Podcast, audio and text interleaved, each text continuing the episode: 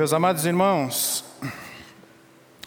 estamos, estamos no mês de dezembro, e dezembro é marcado em todo o Ocidente pelas celebrações natalinas.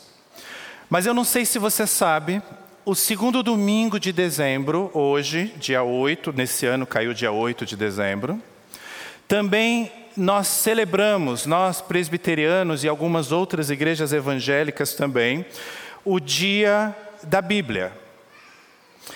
E é emblemático nós refletirmos a respeito do Natal, sobre essa perspectiva deste livro sagrado, a revelação de Deus que nós temos em mãos. Eu não sei se você sabe, mas o que nós temos em nossas mãos, em nossos celulares, enfim, é um conjunto de livros, chamado, daí vem o nome, do grego biblos, a ideia de biblioteca. O que nós temos encadernado como a Bíblia é, na verdade, ou são, na verdade, 66 livros. Você vai encontrar 39 no Antigo Testamento e outros 27 no Novo Testamento. O que eu quero chamar a sua atenção por mais óbvio que isso pareça, é que a Bíblia é um texto escrito. Mas um texto que nos é apresentado com uma linguagem pessoal. Por quê, pastor? Porque é um texto que nos é apresentado literalmente como Deus falando. Daí nós chamarmos este livro de Palavra de Deus. E daí dedicarmos de forma especial um domingo do ano para darmos glórias a Deus pela sua revelação, o seu livro, o seu texto, a sua linguagem pessoal nos apresentada. Esse texto se torna especial, essa revelação de Deus se torna especial, porque Deus ele nos envolve nessa história. Eu não estou apenas lendo um livro que conta a história de Deus. Eu estou lendo um livro que conta a história de Deus, mas a história do seu povo. E conforme eu vou lendo esta história, eu percebo que eu estou inserido nessa história. E não é ficção, é real. Eugene Peterson diz que a Bíblia contém uma história, a história de seguir a Jesus. E é exatamente aqui que a Bíblia e o Natal o tema desta manhã, uh, se cruzam. Porque, meus amados irmãos, o nascimento de Jesus é o nascimento físico, carnal, de uma mensagem.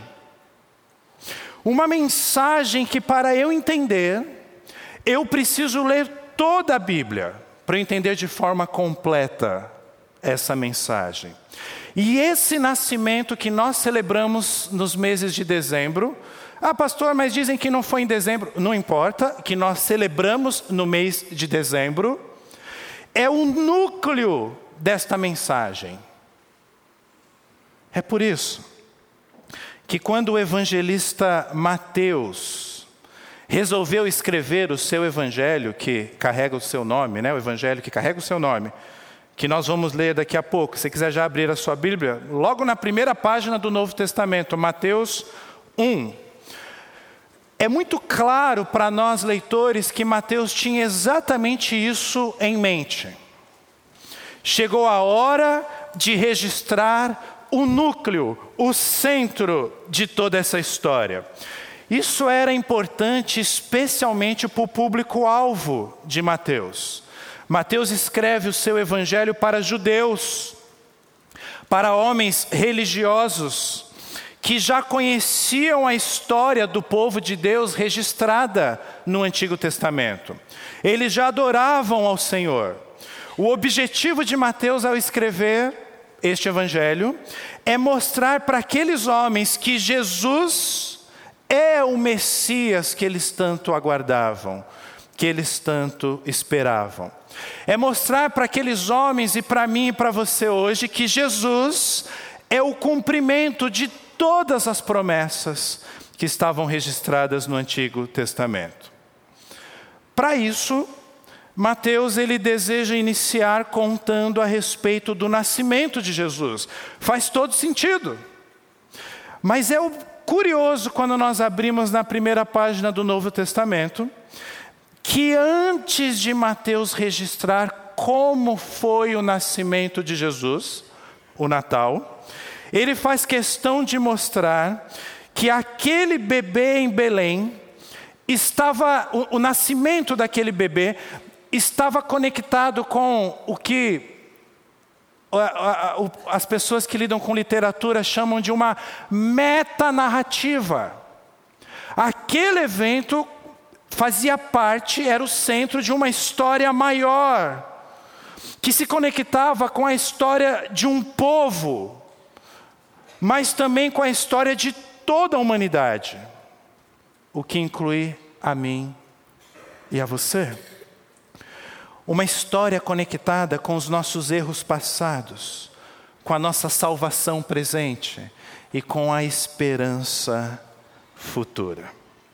Por isso, exatamente por isso, é que Mateus começa assim, apresentando uma genealogia. Olha aí comigo em sua Bíblia, Mateus 1, 1. Livro da genealogia de Jesus Cristo, filho de Davi, filho de Abraão. Meus amados irmãos, uma pergunta surge aqui. Para que, que serve uma genealogia? Nós vamos continuar lendo o texto, mas eu vou ler em partes. Para que, que serve uma genealogia? Para mostrar a sua história, ou uma árvore genealógica, digamos assim. Para mostrar os teus antecedentes, para mostrar a sua procedência. Humanos costumam valorizar mais do que deveriam. É aquela história de você estar num ambiente e você está desconfortável com uma situação e você tem um sobrenome de peso, na cidade de São Paulo, por exemplo, e você vira para o sujeito e fala: Você sabe com quem você está falando? Você já deu uma olhadinha no meu sobrenome? Dá uma olhadinha aí nos meus procedentes, quem são meus avós, quem são meus pais. É, eles valorizam demais. Agora, eu quero que você entenda que, no caso de Jesus, isso era muito importante. Por quê? Para alguém que se diz ser o Filho de Deus,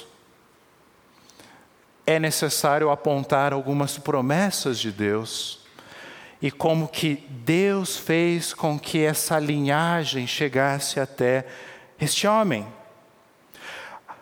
A sua chegada de Jesus precisava ser anunciada antes pelo próprio Deus. E Deus faz isso por meio de promessas. É por isso que, ainda nesse primeiro verso, como nós lemos, diz que ele é filho de Davi. Porque quem estava lendo, o público-alvo, os leitores do Evangelho de Mateus, sabiam, sem exceção, todos sabiam, que o Messias teria que vir da linhagem, teria que ter sangue de Davi correndo em suas veias. Por isso, o primeiro verso do Novo Testamento nos apresenta que este, este que eu vou anunciar o nascimento, este é filho de Davi.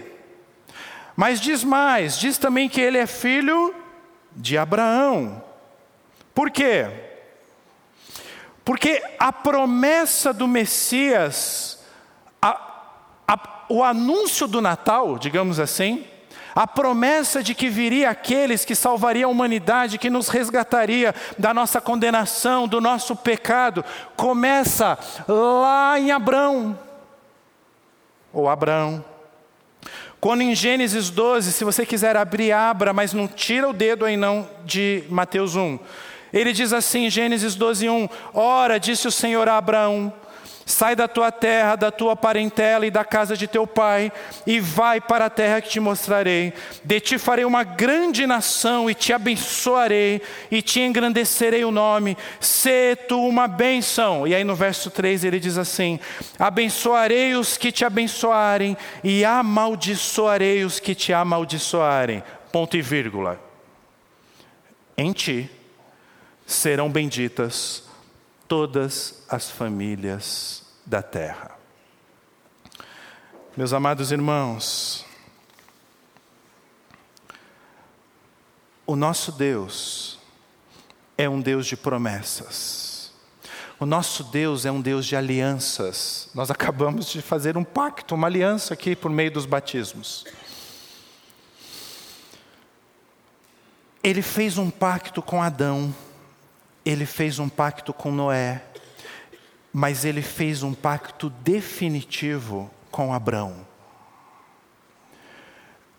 E de Gênesis 12 até Mateus 1, o texto que nós temos, o que você tem nesse intervalo, nesses livros bíblicos, que foram escritos no intervalo de tempo de mais de mil anos, a Bíblia toda foi escrita no intervalo de tempo de 1.600 anos aproximadamente.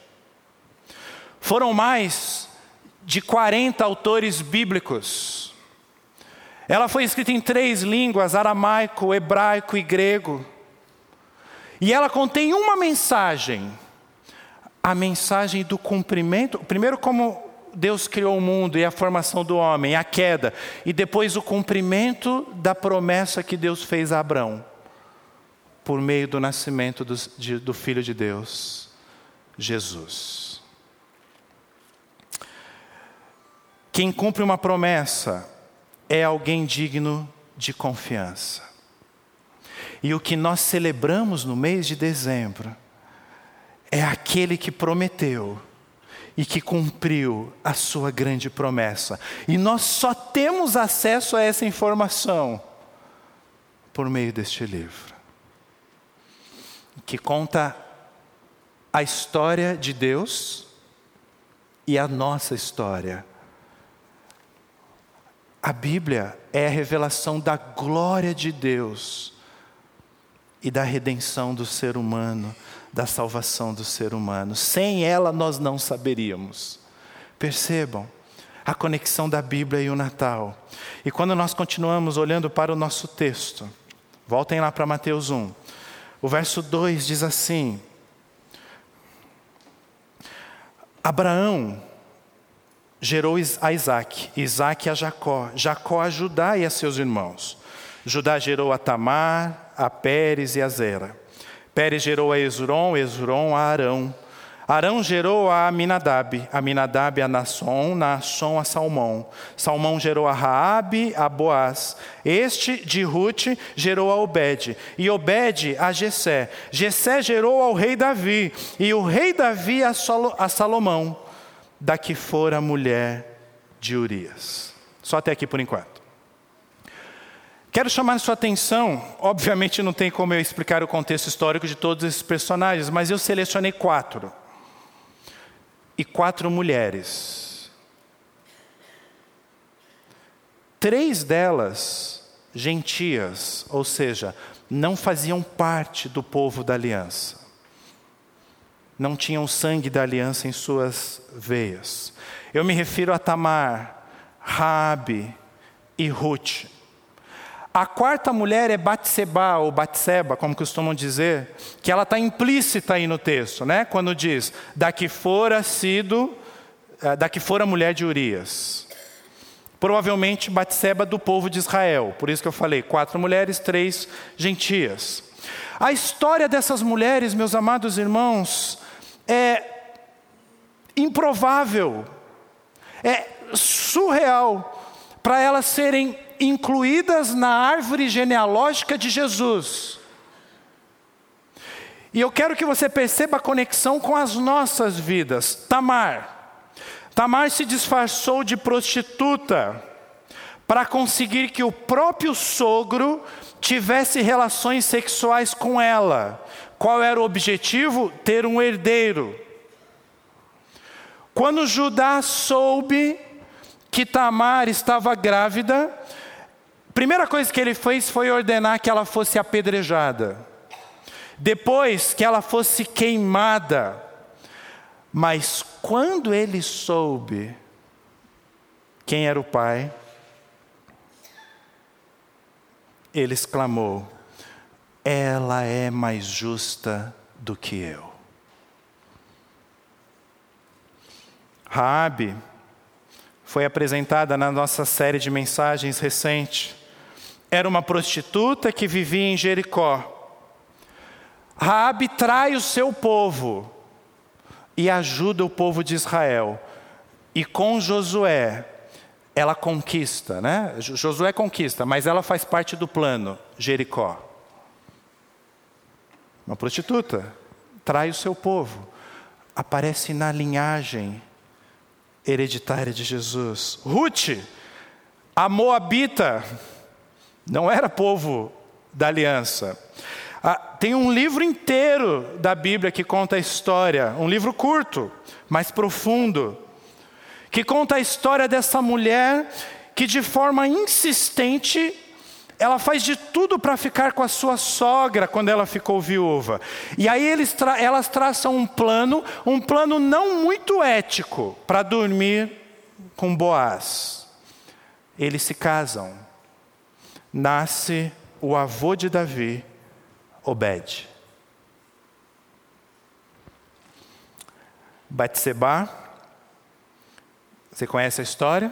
Também vimos recentemente. Davi manda seu marido, Urias ao fronte da guerra, deliberadamente para ele ser morto mesmo, era isso que Davi queria. E ele morre. E Davi fica com a sua esposa.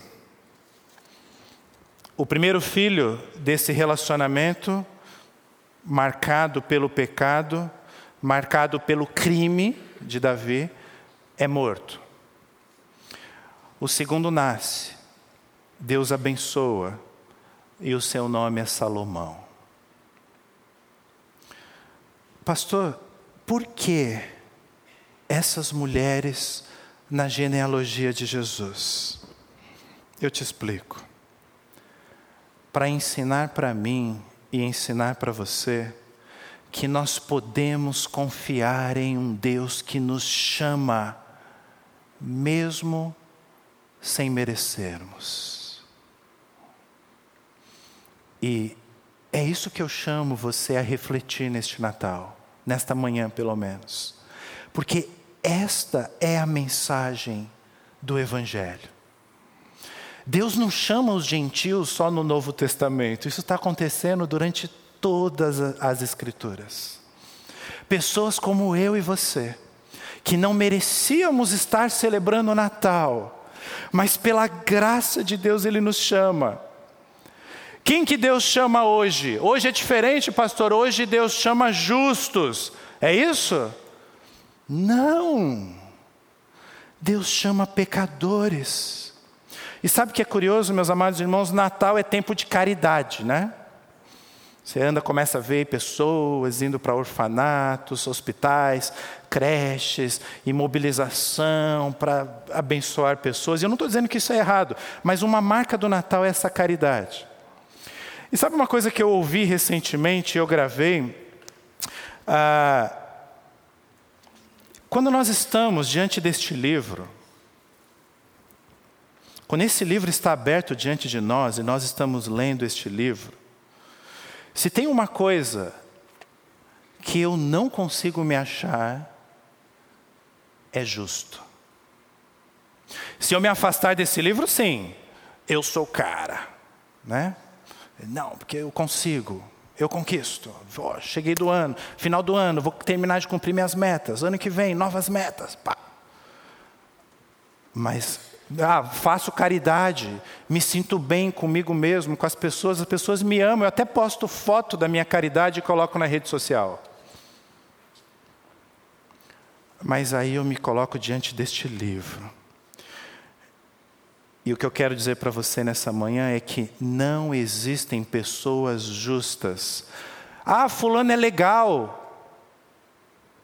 Não existem pessoas legais diante de uma Bíblia aberta. Sabe aquela história da Branca de Neve? A, a história conta de uma madrasta má, né? E ela tinha um espelho mágico, não é isso? Me ajudem aí que eu não tenho menina, só tenho meninos em casa. E ela vira para esse espelho todos os dias e ela diz: Espelho, espelho meu, existe alguém mais bela do que eu? E por muitos anos o espelho diz: Não, tu és a mais bela de toda a terra. Até que numa manhã, quando ela assim já. Ela perguntou para o espelho e deu as costas para escovar o dente, que ela já sabia da resposta, ela fala: Ah, sim, agora. E aí começa todo o plano maquiavélico dela para exterminar, para matar a Branca de Neve para que ela continuasse sendo a mais bela. A Bíblia é como esse espelho.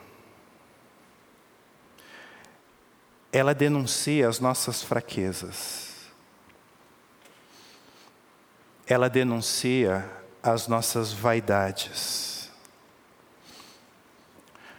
Ela nem sempre vai nos agradar.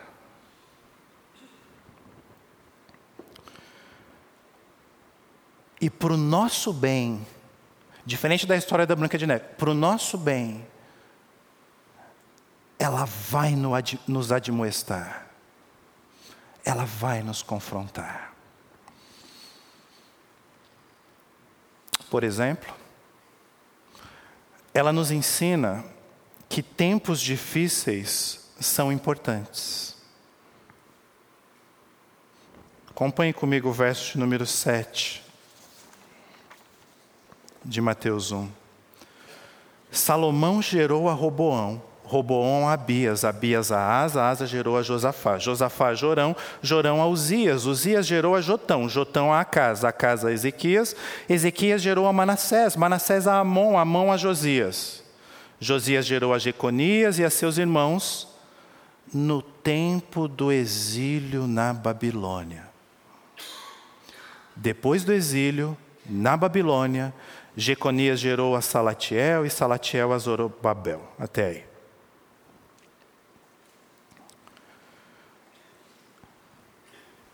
Grave uma coisa no seu coração nessa manhã. Nós podemos confiar nas promessas de Deus, mesmo quando as circunstâncias não são favoráveis. Natal é tempo de nós nos lembrarmos que depois da tribulação vem sempre a bonança. Onde está isso? Lá, Salmo 30. E, e, o Salmo 30 tem um verso ainda mais bonito, diz assim: Ao anoitecer pode vir o choro, mas a alegria vem pela manhã. Eu quero que você entenda o seguinte: o exílio, a expulsão do povo de Israel da sua terra, era necessário, porque Deus é um Deus justo.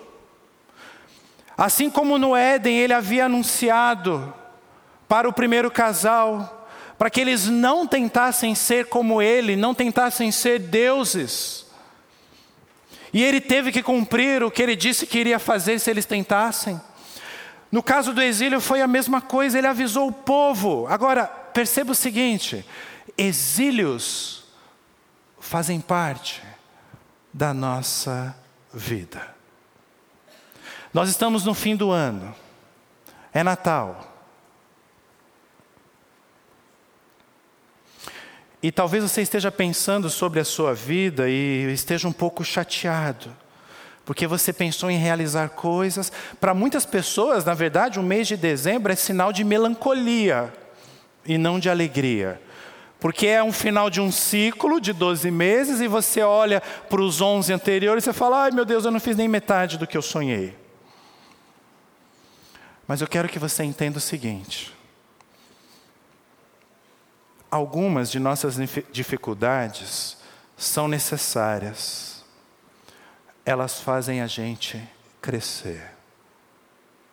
Essa semana eu conversava com uma pessoa muito amada está passando por um grande dilema na vida. E ela dizia assim: Pastor, está doendo muito. E aí eu disse para ela assim: Sabe aquela famosa dor do crescimento?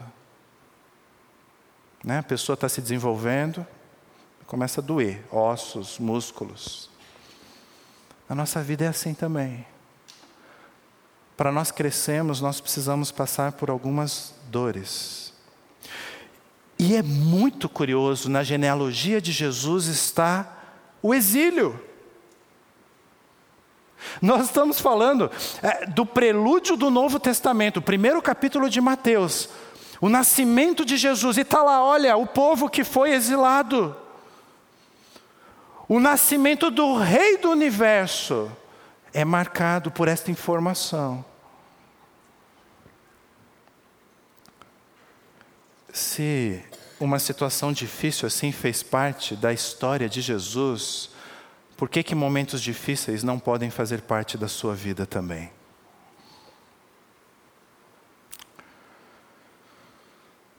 Sabe o que é curioso? Eu não tenho tempo de explorar isso. Falando em tempo, reverendo Gustavo, tiraram o relógio dali, então. Ah, tem um lá em cima, ele falou. Tá bom. Não deu certo dessa vez. Se não houvesse um problema com o ser humano, jamais teríamos o Natal. Já parou pensar nisso? Se não tivesse um problema com o ser humano, jamais teríamos a Bíblia. O seu 2020 será inesquecível se você começar a pensar sobre a perspectiva de que dificuldades e problemas são valorosos ou valiosos para as nossas vidas. O discípulo de Jesus deve, não deve ser aquele que pensa que o mundo perfeito é um mundo sem problemas. Não, ele jamais será assim até o Senhor voltar. O discípulo de Jesus é aquele que encara a vida sabendo que virão problemas, mas confiando em um Deus que tem o controle sobre tudo e mais, Ele te ama. E o Natal é a maior prova disso. É por isso que do verso 13 em diante diz assim: vai, agora a gente vai chegar no nascimento, olha lá. Zorobabel gerou a Abiúde, Abiúde a Eliakim, Eliakim a Azor, Azor gerou a Sadoc, Sadoc a Aquim, Aquim a Eliúde. Eliúde gerou a Eleazar, Eleazar a Matã, Matã a Jacó. E Jacó, é outro Jacó, não é aquele lá que você conhece não. Esse Jacó aí gerou a José, marido de Maria, da qual, leiam comigo, nasceu Jesus, que mais? Que se chama o Cristo. Ah, meus amados irmãos, Jesus que aparece aqui é o nome grego de Josué. É, é a transliteração para o grego do nome Josué. E eu não sei se você lembra daquelas aulas de escola dominical, quando você viu a história de Josué e a entrada na terra prometida, que o nome de Josué significa literalmente, Josué significa o Senhor salva. E olha a conexão que nós temos aqui do Antigo com o Novo Testamento, a Bíblia e o Natal. Josué cumpre a promessa de Deus. Ou seja, ele entra na terra, olha o nome dessa terra, prometida. Agora, Jesus cumpre a promessa de Deus. Josué cumpre a promessa de Deus. Jesus cumpre a promessa de Deus. Como? Ele nos oferece novamente vida. E agora uma vida sem fim, eterna. Conforme prometido.